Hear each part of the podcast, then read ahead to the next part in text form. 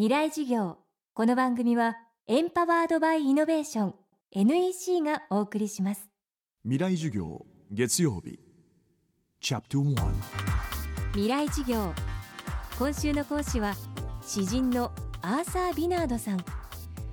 アメリカ・ミシガン州出身で大学卒業後来日し日本語で詩作を始めました。詩集「釣り上げては」で中原中也賞を受賞エッセイや絵本も数多く手掛けています。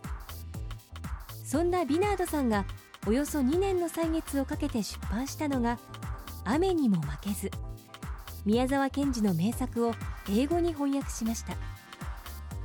未来事業1時間目。テーマは「再読雨にも負けず」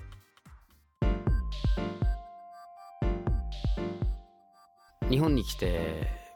雨にも負けずっていう。作品に出会ってその時は宮沢賢治がどういう人物か何も知らないでで漢字とカタカナだけのなんか奇妙な作品があると思ってそれで読み出したんですね。でまあ辞書と首っ引きでこうゆっくり読んでたから余計だったかもしれないけどその玄米4合と味噌と少しの野菜を食べとか西に疲れた母あれば行ってその稲の束を追いとかそういうみんなこう生活に根ざしてた表現だし例えば米を作るとかあるいは家の屋根を拭くとかあるいはその天気に左右される生活ってそういうところに僕はすごく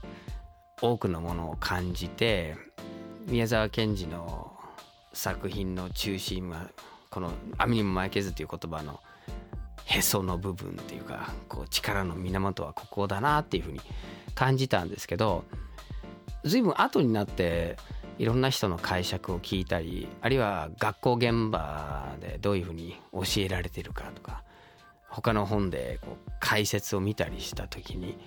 違和感を覚えたんですね。なんかみんな読み違えてるんじゃないかってなんか道徳の話にしちゃったり根性論みたいにしたりでも雨にも負けず風にも負けず雪にも夏の暑さにも負けぬ丈夫な体を持って生活できるのは一日に玄米4合と味噌と少しの野菜を食べるからでしょ？でそれはあの収穫の時にどこかのうちの母親が疲れる時にみんなで手伝ってその稲の束を背負って葉かけの作業をやるからだから玄米が食えるんだっていうかやぶきの小屋だってみんなで屋根を拭かなきゃ屋根は作れないしその人間の力ではどうにもできないことが起きるんだよね。それで凶作になる。でそういう生活があって里山のその営みがあってその上に成り立ってる精神論なんですね。でも学校でこの作品を教える時は、なんか急に子供たちにこう押し付けちゃって「君たちも頑張りな」とかって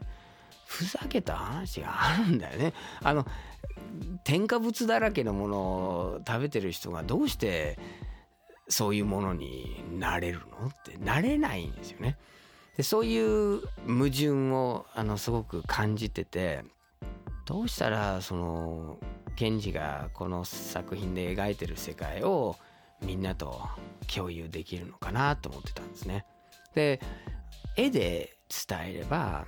実感が湧くような形でその賢治の言葉の向こうにあったはずの世界が表現できるんじゃないかなと思ってこの作品を限定しないでつまんない形で束ねないで教訓臭い解釈を加えないで風通しのいい形で訳さなきゃいけないなと思ってたんですね。絵本雨にも負けずレインウォントはイマジン社から発売中です。未来授業明日も詩人アーサー・ビナードさんの授業をお届けします。で結局何を言いたいんだね。社長プレゼンで固まった。スキルアップの必要性を感じたら NEC のビジネス情報サイト「ウィズダムにアクセス。効果的なプレゼンツールのダウンロードから自分に自信をつける方法まで役立つ情報満載「ウィズダムで検索。NEC 未来授業。この番組はエンパワードバイイノベーション NEC がお送りしました